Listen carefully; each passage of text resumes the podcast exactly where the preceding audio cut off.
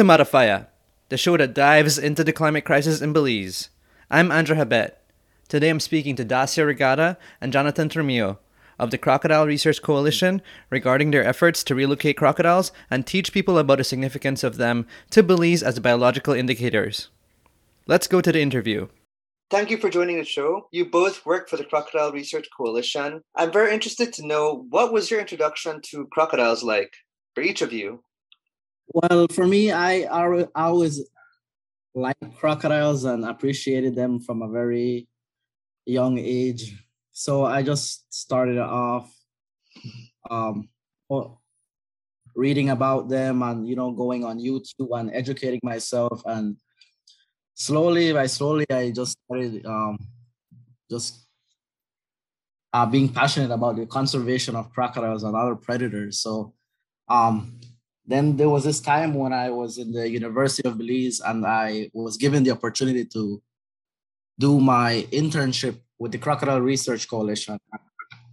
Uh, Dr. Marisa Tellez, she uh, allowed me to to conduct my my internship with the CRC. So that's how it all started, right? Um, with just my sincere interest at first, and you know my passion, and that's what has um, brought me here today. Great. And Darcy? Um, so with me, it was kind of a bit of like, it was different. I was first, um, I was in the teaching career. Then from there, I moved on to architecture, designing house plans for my stepfather's construction business. But then I, I still like had a passion for wildlife growing up because I grew up in a farm and then which led to like me volunteering with different ngos just to learn more on how to rehab and how to like um, find ways i can give back to mother nature through helping wildlife. And then that's how i met the crocodile research coalition slash the founder of the crc i messaged them and i was like hi can i volunteer with the crc and then she said yes and that's how my passion started to develop on crocodiles. Because at first growing up like in belize like i was thought out okay crocodile is gonna eat me, crocodile is gonna kill me, so forth. You know, it was seen. It, it, there was a different perspective on crocodiles, and I was curious to know the facts if this was true. And then I started to volunteer with CRC, and then my passion started to develop from there on. And now I love crocodiles. It, they're actually very exciting once you get to know them. Well, how, how do you get to know a crocodile? I I am not really familiar with them. I'm not afraid of any animals but chickens, really but I I just keep a distance from most of them. But how does the Crocodile Research Coalition? How does that job give you interaction time with the crocodiles? Um, so our our main focus is actually like research and education, and um, some aspects of our work does uh, comprise of relocating and responding to wildlife calls, and of course we will respond to crocodile uh, issues as well. Um, in Belize, we are expanding every day. Like our population is growing, and we are consequently encroaching into crocodile habitat. We know that Belize is is like in certain towns and cities, like we are below sea level, so we are living within crocodile habitat, and as a result, we do have to engage with them whether we like it or not, and that's where we have to come in and assess the situations. How how bad is it, right? And um, sometimes it's it's just really a matter of knowing how to coexist with, with with with crocodiles, right? Because not every situation we have to remove a crocodile because that's not going to help any of us, like crocodiles and the people, and that's not our mission here at the Crocodile Research Coalition, right? So it's a case by case basis. So we do have to look at the, the situation carefully and decide from there on how we will address the situation. What right? are you trying to educate people on in regards to crocodiles and this notion that well, it's us due to our habits that we've become the encroachers on their territory um, due to our population expansion. How how do you communicate that to people in a way that they may become more empathetic to the to the plight of survival that crocodiles currently face? So um, just to add on to what Jonathan said and to add on to your question, uh, our mission as an NGO is to promote crocodile conservation through Belize and Central America through community involvement, education, and research. Uh, we do we do believe that education is key to everything. Like it doesn't make sense to try to protect a species if we're not educating the people about the cons, the pros and cons of crocodiles or living with them. So one of the things that I focus in with the Crocodile Research Coalition is education. Um, I found uh, we have found different strategies through social media, um, trying to keep up with the new norms of edu- like social of, of social media. And through social media, we have been educating people how we coexist with crocodiles, and not just crocodiles, other other animals, other wildlife. Um, apart from education, uh, we try to create a lot of engagement with the community. We started off working with eco clubs in the community whereby we involve a lot of the kids and the kids go back to their parents. So like the knowledge is being passed on in small little ways. Uh, but at the same time like the information and how we coexist with these animals are still being passed on. Like even when you in the village you will see um Mr. said there's a crocodile by the Lagoon Damiad. So like we never kill it, we never stone it, like you know. So the kids do react to these things, and when they go back home, like they would tell their parents, "Mom, it's not good to kill it." So like their the education through outreach that we have been doing has been very um, vital for the schools, for us, and also for children and the public in general. But at the same time, um, we have we one of the other ways that we have been implementing the education system to the public uh, to conserve the species is through news media. Um, like for example, through you guys, Madafaya, there and other different social media, the news channels. You know, we try to reach out. we're kind of very, we're very consistent, so we we try our best to reach out as many people as possible through education and through virtual at the moment, but before the pandemic, we would reach out to schools and just go there, eco clubs. We would partake in like agriculture, um, agriculture events and just different events to try to show up and just educate the public.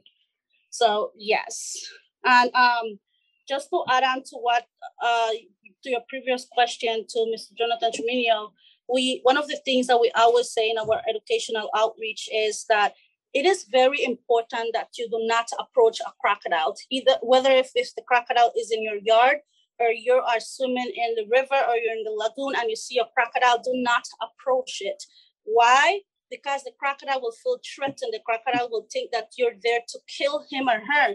So we always advise people, okay, if you see a crocodile, keep your distance. Do not go close by. Just walk up, uh, walk away, and just admire the beauty from a distance. And it doesn't only go with crocodile, it goes with manatees, it goes with jaguars, tapirs, just animal slash wildlife in a whole. Admire from a distance. And then if you live close to the, the lagoon area, and we always tell this to people, do not, do not feed crocodiles. If you know there's a crocodile in that pond or in that specific area that you're living, do not throw your food crops leftovers there. Do not feed it because then at some point you will stop. You will stop or you will move on to another building and someone else will come and jump in there. Think then the crocodile will think it's the same food that you used to throw there. You know so the crocodile will mistake that you know the leftover food that you used to throw there or the food that used to feed it to him to whatever jumps in there. Maybe sometimes it's a dog. And that's where you get situation where dogs are um crocodile eats someone's dogs. But again um human like I, I'm I'm saying this in my own perspective. I think that our actions determines our consequences. Whatever we do or whatever our action is towards something and especially with this kind of situation um it's kind of our, our fault especially if we know that we shouldn't do it. That's why we always try to like tell people not feed the crocodile not throw my food there because you know this will happen this and that. So we always find our ways you know we find sceneries whereby people can relate and we like you know just try to put themselves ourselves in their feet at the same time. But yes we're always trying to do it in a very smart way that we no one gets offended or no one you know gets like mad of it.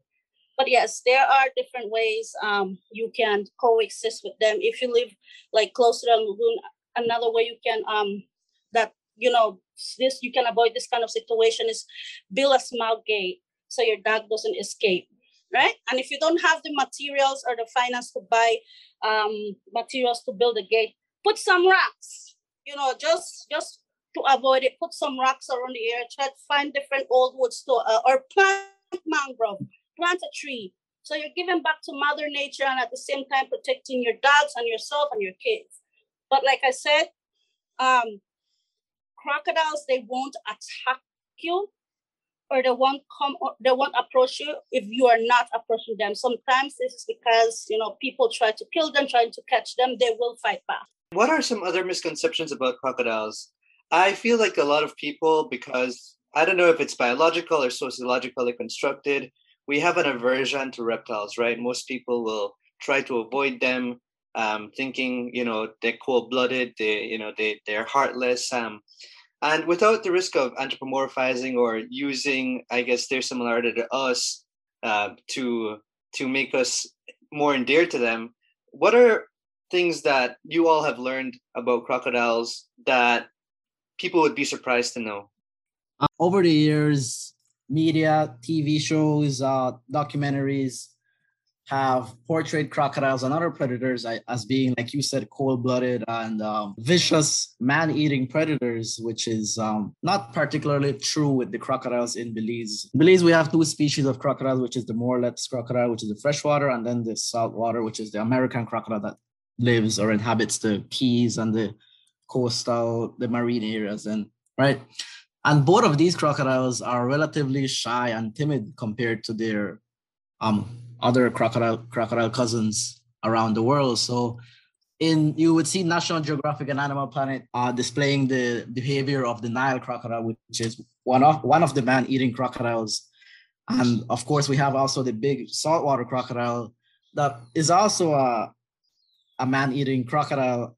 You would understand why these uh, TV shows would show these animals instead, right? It's more interesting it's more engaging but of course it's it's not really helping um, conservation in in in any way because people are then have this fear for crocodiles now regardless which species it is and then that has been perpetuated uh, for many years and generations then we have other cases such as um, in Belize, crocodiles and other predators were hunted and then they were seen as pests and vermin. So that idea as well has just been perpetuated um, um, in many years now and has resulted in the that um, unwillingness to coexist with these uh, rather shy and timid species. Yeah, so I guess they have a lot in common with uh, with human introverts now, where you know people people get vexed at them when an introvert gets riled up when you bother them too much, but you know nobody told you to bother the uh,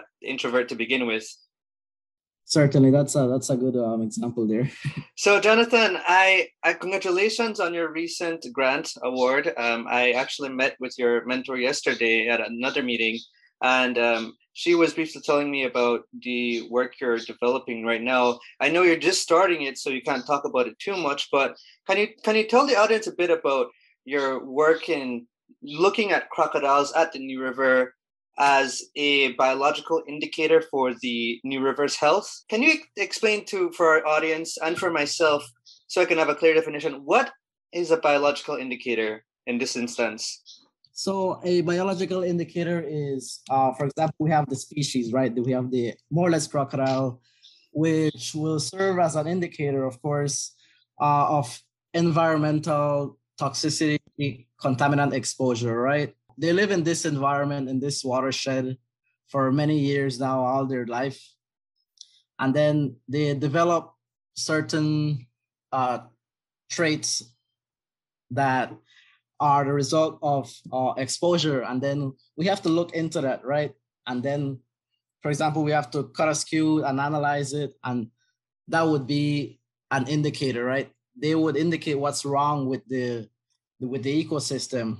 And that's how we address the situation by using one one species or a, a group of animals to look what the rest is uh, like. So, what are examples of that having been used in a study to enact greater ecosystem conservation? Can you point to anything that our audience can understand from historical examples? the Morelet's crocodile has been they have been using tissue samples for the past decade or two, but that is not the the results are from the 1990s, right? So it's not really up to date, and a lot has happened then. So of course, more investigation is needed. Yeah, I think in some cases I've read about wolves being a biological indicator for particular areas. I have a friend who's involved right now in a lawsuit um, in Alaska to I think she they're working towards protecting the wolves, but protecting the wolves as part of a bigger plan to conserve that whole ecosystem terrain. With that particular example, with what the work you're doing, um, can you tell our listeners like so, what brought about your interest in doing this study at the New River specifically? Well, coming from Orange Walk, I think that seeing the New River, how it developed into this really sad sight, um, honestly, I lived in Orange Walk all my life, and you would smell the, the, the pollution and how how bad it was. And communities near the river had to evacuate this, and that's really just sad. And working with crocodiles as well, and seeing how as robust predators, like really at the top of the food chain, they're dying as well. There's a lot of fish dying, and it's just the whole ecosystem collapsing. And that it was hard to just look at that and just let it slide, right? It's not right. How does this work then potentially help those efforts to improve the water quality? Pollution has been always been a problem in this in this watershed, right? Um, different sources and the state of the or the condition or the natural condition of the New River. It's it's a very slow watershed, and there's not much flow to it until there is like significant rain, which will give flow and you know give it um, wash away the contaminants, right, or the pollution. And then we have issues such as climate change. We don't get enough rain, and then the contaminants just linger there for more than we need we needed to, right? And then that has been affecting the the aquatic ecosystem, and this whatever is in the water is affecting these crocodiles. Not only crocodiles, but fish and the birds and the turtles, everything that lives in this water, right?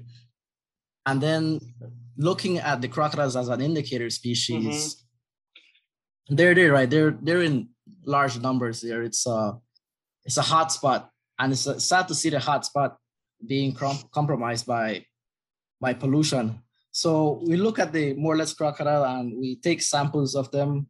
And that is a, a piece of their tail. One scute sample we call it. And that that would be analyzed for uh, for heavy metals so heavy metals uh, is a result of industrial pollution and agricultural pollution, amongst other other um, other stuff, right? But mostly industrial stuff. And then looking into that, we will see what is in the water, what is the concentration and the diversity of these contaminants and associated with some source. And then that's how we will address it, address the situation it's a lot. It's a it's a lengthy project, right? It's not gonna be uh, within a year. It has to happen in uh, decades, possibly.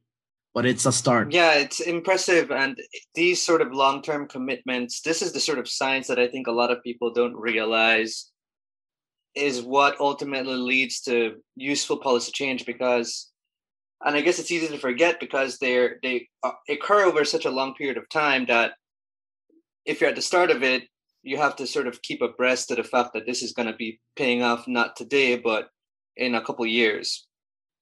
So one thing i want to get into here then is i wanted to ask you mentioned that climate change is um, slowing down the river in part because you know there's less water being fed into the watersheds and therefore there's not a strong flow. What are other ways you see climate change affecting crocodile habitats? And how are crocodile behaviors potentially changing as a result in Belize? So with climate change, it means dry season gets more intense and also the, the wet season is more intense as well, right? So we get higher temperatures and then we also get intense rainfall causing flooding and destroying habitat, destroying nests, crocodile nests, um, resulting in uh, lower population as well. We also have issues such as um, biased sex ratios which will in the long term affect the population of crocodiles. Crocodiles are, uh, their sex is dependent on the, the, the temperature, on the nest temperature. So high temperatures would produce males and lower temperatures would produce females. So when you look at at at that at climate change, you can mm-hmm. see how it can be affecting the the sex ratios of these rept of these crocodiles. Yeah, and then decrease the amount of breeding opportunities over time. And this is a this is a broader phenomenon occurring across species in the world right now, right? Where one of the big impacts of climate change that people are not really cognizant of so far is that fertility rates across many species are dropping at this time. Yeah. So Darcy, can can you give us some information on how the sort of programs you're developing and I'd like to know essentially how have you had to adapt that in the midst of a time when being in close proximity with other people is discouraged and people are at this point i don't know about you guys but i am uh, tired of extensive virtual meetings the pandemic has you know affected everyone in different ways uh, when it comes to our educational outreach now before the pandemic it was so different it was uh, it was so exciting to get into that classroom and looking at those kids and they're like oh crocodile but now that we went virtual, um, it's actually I, I find a lot of positivity on the virtual education. Um, so I'm kind of glad that uh, the pandemic made that changes. Uh, reason why is because I can reach to a wider amount of people and wider amount of students through virtual education.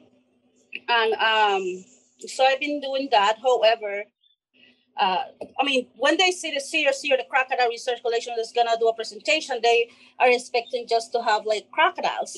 But I have um, created a new way, a new strategy. I, have, I brought up a new strategy when it comes to a presentation.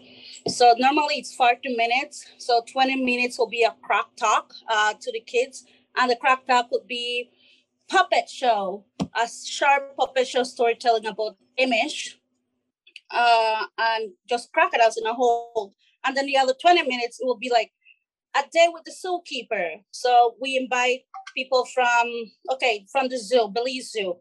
We invite a zookeeper to speak about their job and what they do at the zoo through the classroom. So we invite different classrooms, join together. So that's one strategy that it's very fun, very interactive, very exciting because it's not just about crocodiles.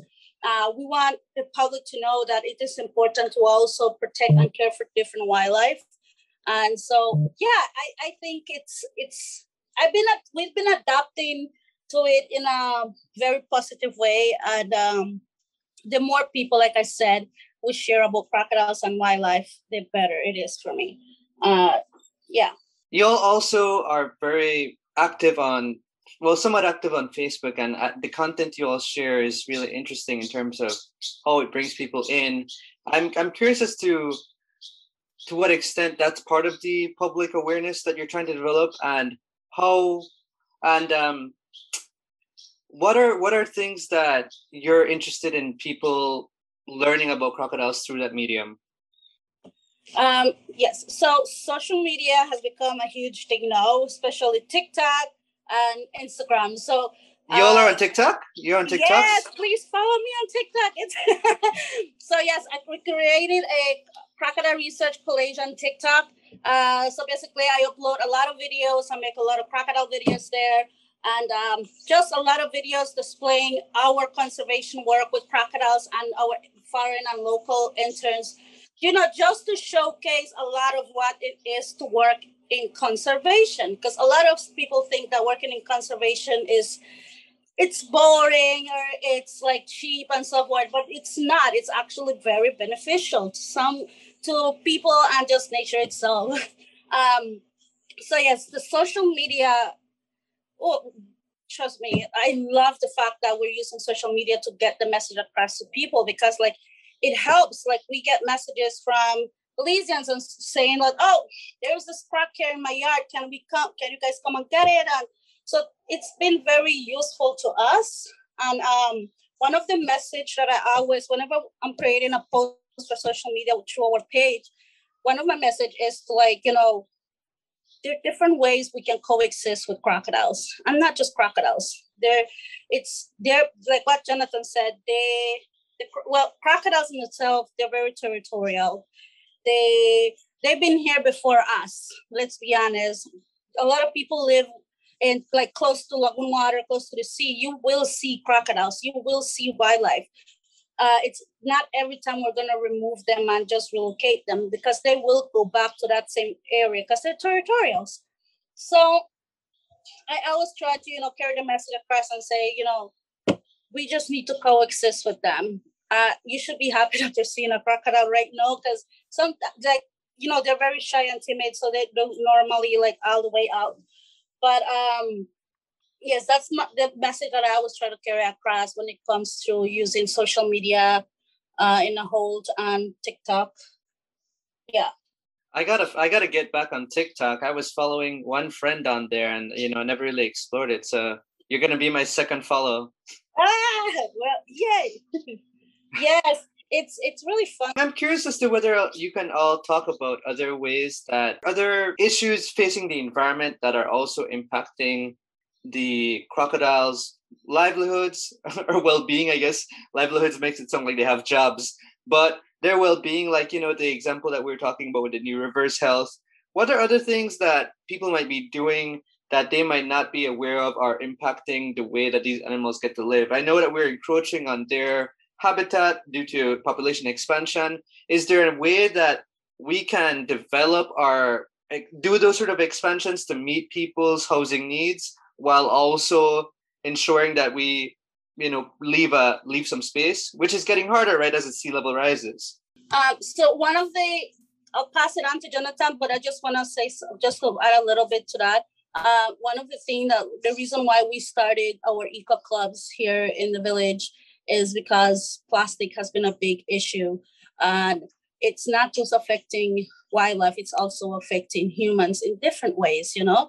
Um, so when it comes to our eco clubs, we we do a monthly cleanup, and uh, we have two eco clubs. One of it is more like research based. The other one is more like okay, let's sink let's sink our teeth into conservation by cleaning, doing a beach clean a beach cleanup every month. Go there, pick up the plastic bottle, and then recreate art out of this um, plastic. So you know, at the same time for that monthly cleanup, we do do a presentation whereby okay today we're going to talk about uh, how does plastic affect crocodiles.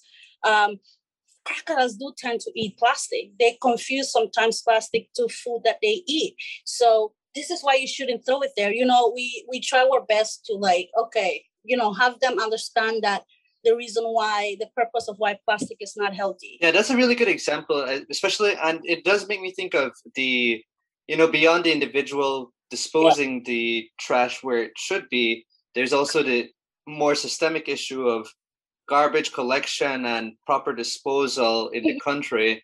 I don't know if y'all are aware if this is happening in where you all are at, but both and in Belize City right now, the garbage collection has fallen off dramatically because the city council has then late pandemic bills, late paying bills to um to the Belize Waste Solid Waste Management Limited. So there, there's there's these other things that extend beyond the individual that I think um, we we haven't really addressed uh, um, as a as a country yet. It's uh, it's sort of unfortunate. Not it's horrifically unfortunate to me that we haven't developed a more sophisticated waste management system. Even though we're really good friends with Taiwan, who have one of the most sophisticated systems in the world. Should just hustle from Taiwan. Uh, but uh, you know, you know. Well, um, they, they give garbage trucks. But where does the garbage goes to? That's my point. so like you know, like I, I was they go to really bad landfills. But you know, you know, mm-hmm. I always tell this to the kids. Um, climate change had existed ever since, even before I was born. We're never gonna change climate change. We're never gonna stop plastic. This might sound really negative, but we will never stop the ocean from being polluted by plastic. Reason why? It's been issue for years and years to come. And every day a human is born, every day a human is dead. And it will continue to pollute our waters no matter what.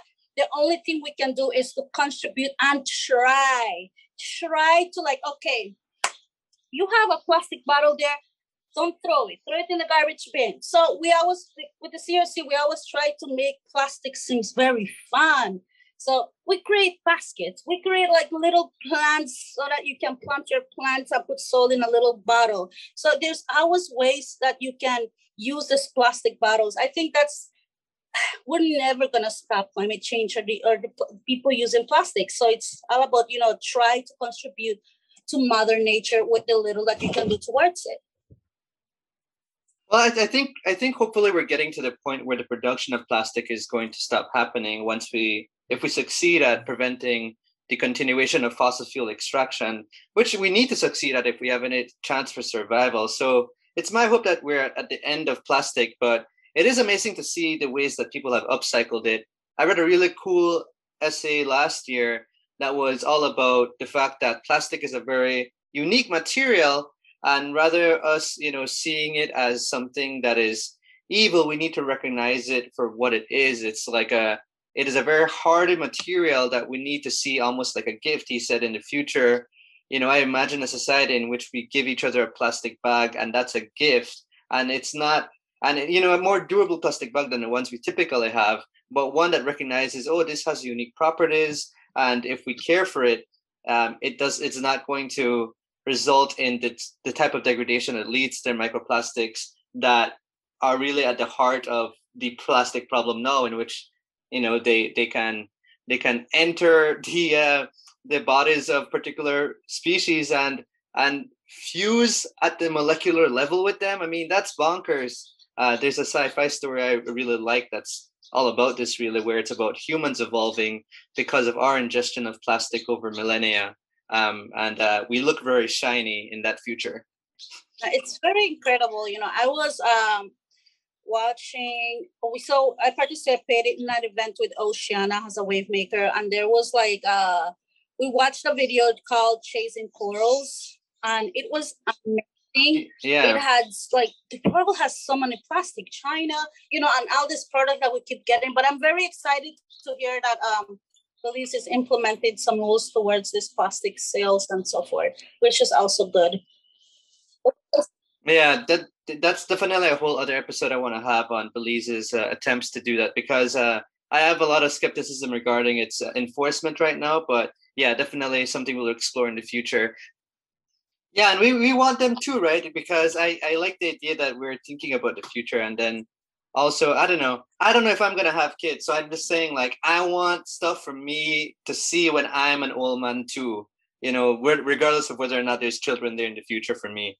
Um but no that, that's really well well worth pointing out you know the fact that i was talking to someone else about an issue related to all this right with a with a proposed mining project and the the thing that we were talking about is that it's really hard for people to imagine the destruction of something in the environment that they have maybe just because of familiarity taken for granted and you don't realize the role that it plays in your life until you lose it. And then with the environmental issues it's like you know sometimes you could get mad at a friend and you can fight and make up but when these environmental projects occur sorry these destructive extractive projects occur there's no going back. There's no going back within a lifetime or two, yeah. even. One thing, oh, sorry. Um, like you know, we live in a very touristic area, Placencia, and there there is well, I, where I live, I'm uh, Seine Bight village, but most of the time I'm in Maya Beach. So Maya Beach and Placencia, they have a lot of new tourists coming in and so forth to live, you know. So a lot of this mangrove gets removed, which is uh, not good. But at the same, you know, this is when you get a lot of crocodiles coming out of the water looking for mangrove, looking for, because where there is mangrove, there is fish. Crocodiles love fish, like what Jonathan said.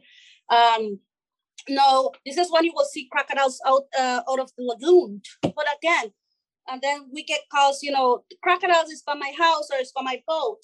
That's the thing. When you remove all this mangrove, this is their habitat. You're moving their home. So they're looking back for their home.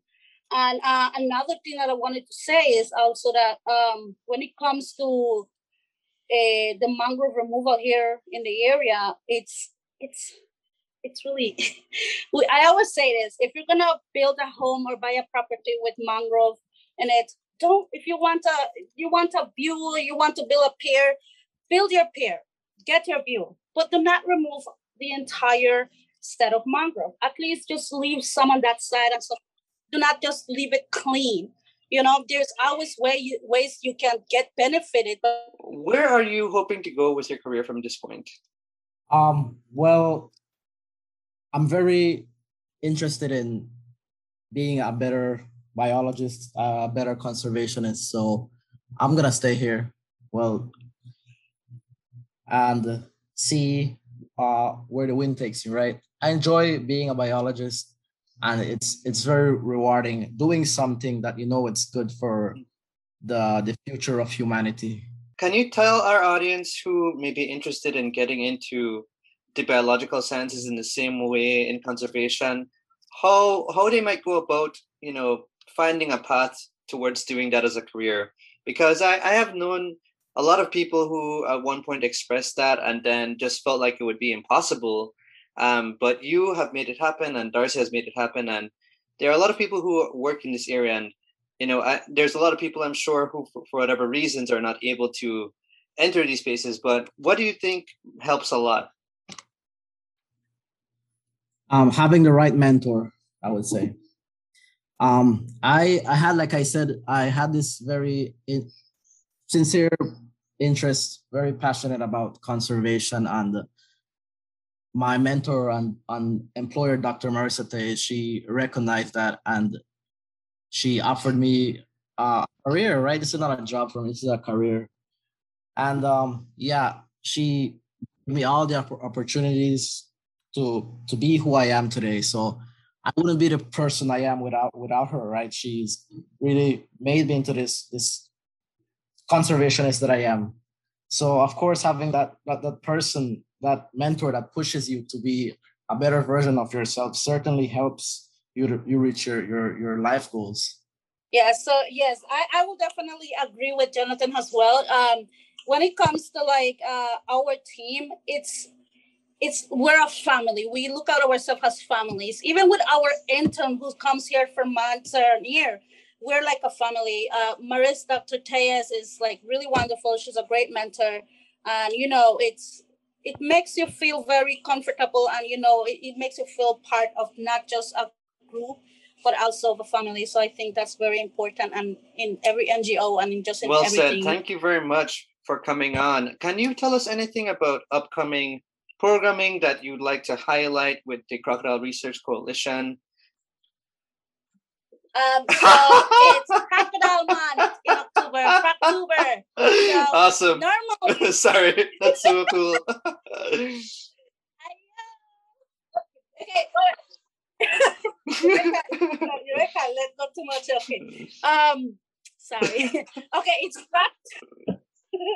Let me concentrate. Okay, it's Croctober month slash Crocodile month.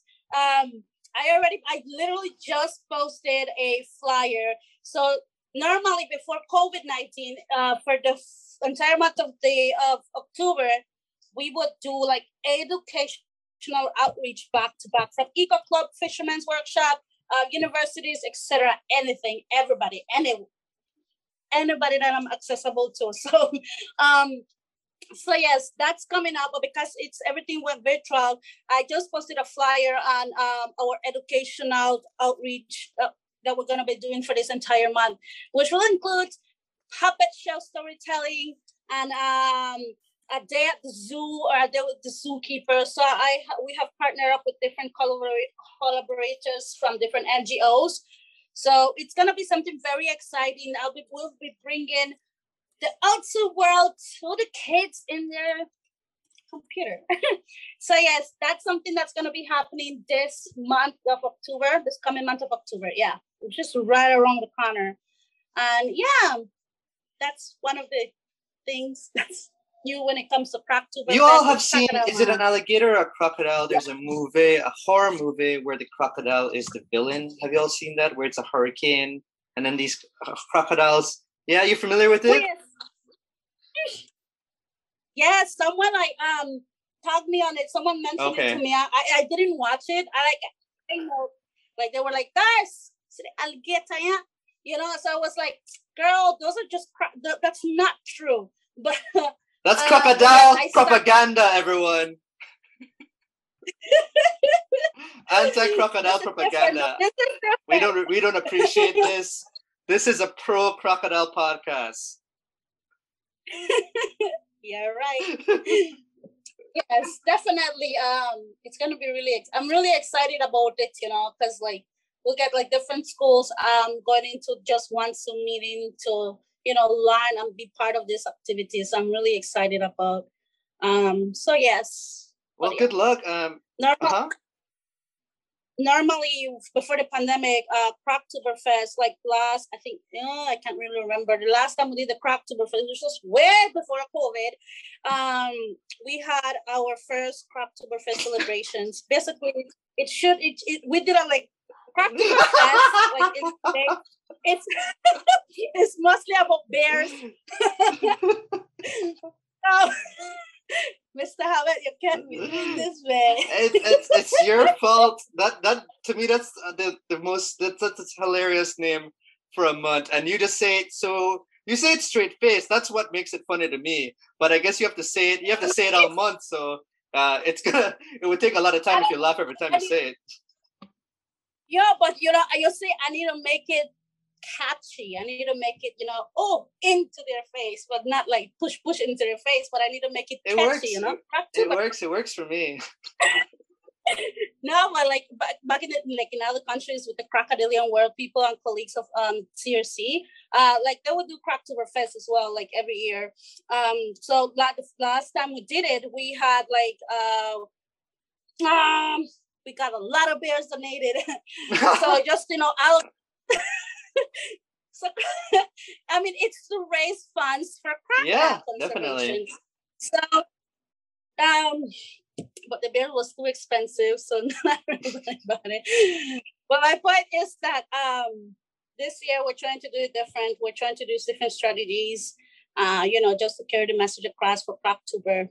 Yeah, All right. I'm So, looking Crop- forward to it then. Croptober will uh I'll I'll be tuning into what you all are doing. Jonathan, you have anything um you'd like to leave us with? Uh, not really. I think we discussed uh, everything that we had to discuss today. Um, yeah, but thank you for having us. Uh, it was uh, a pleasure being here. I enjoyed every second of it, and it's good to, to have the to have the word out there about crocodile conservation. Yeah, I'm all for it. And uh, it was really good to talk to two of you. This was a nice conversation to have on a Friday morning. Yeah, Well, thank you again for having us, and don't forget to follow us on TikTok. Yes, yes. I have to hop on that. Love it. Let me know if you need the link for our um activities for Croctober. I I just shared the Croctober um post you made on Facebook, so I got I got that up and going. Yeah, So don't worry. I'm here. I'm plugged in. I'll give you I'll give you a sticker for like a CRC sticker one of Hey, these days. you you better because I get promised a lot of stickers and I never get them. So I'll hold it to this one. I'll send you. I can't really send you it online because then you have I have to pay, and I don't want to pay for it. So unless, if- unless you All right. support our conservation work and buy a sticker, but yeah, I'll, I'll give you. a We'll we'll leave it to fate then. Someday I'll get that sticker from you. Thanks to Dacia and Jonathan for joining today's episode. Please check out the Facebook page to see all their Croctober coverage and find more information on joining a Crocodile Research Coalition tour. If you like the show, please subscribe and consider writing a review for us over on Apple Podcasts, as it helps to increase the show's visibility.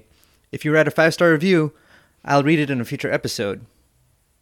If you have a climate crisis or environmental story impacting Belize you'd like to discuss, you can contact us at matafaya at gmail.com or message us on Facebook and Twitter at matafaya, and be sure to hit that follow button. And as always, thanks to Alexander Evans for providing our theme song. You can find him on Instagram at Alexander Evans Music. And thanks to Demi Williams for providing our artwork. And thanks to you for listening to Madafaya. Don't forget to join us next week for our season finale before we take a break on Madafaya for the rest of 2021. Rest when you can and find some shade.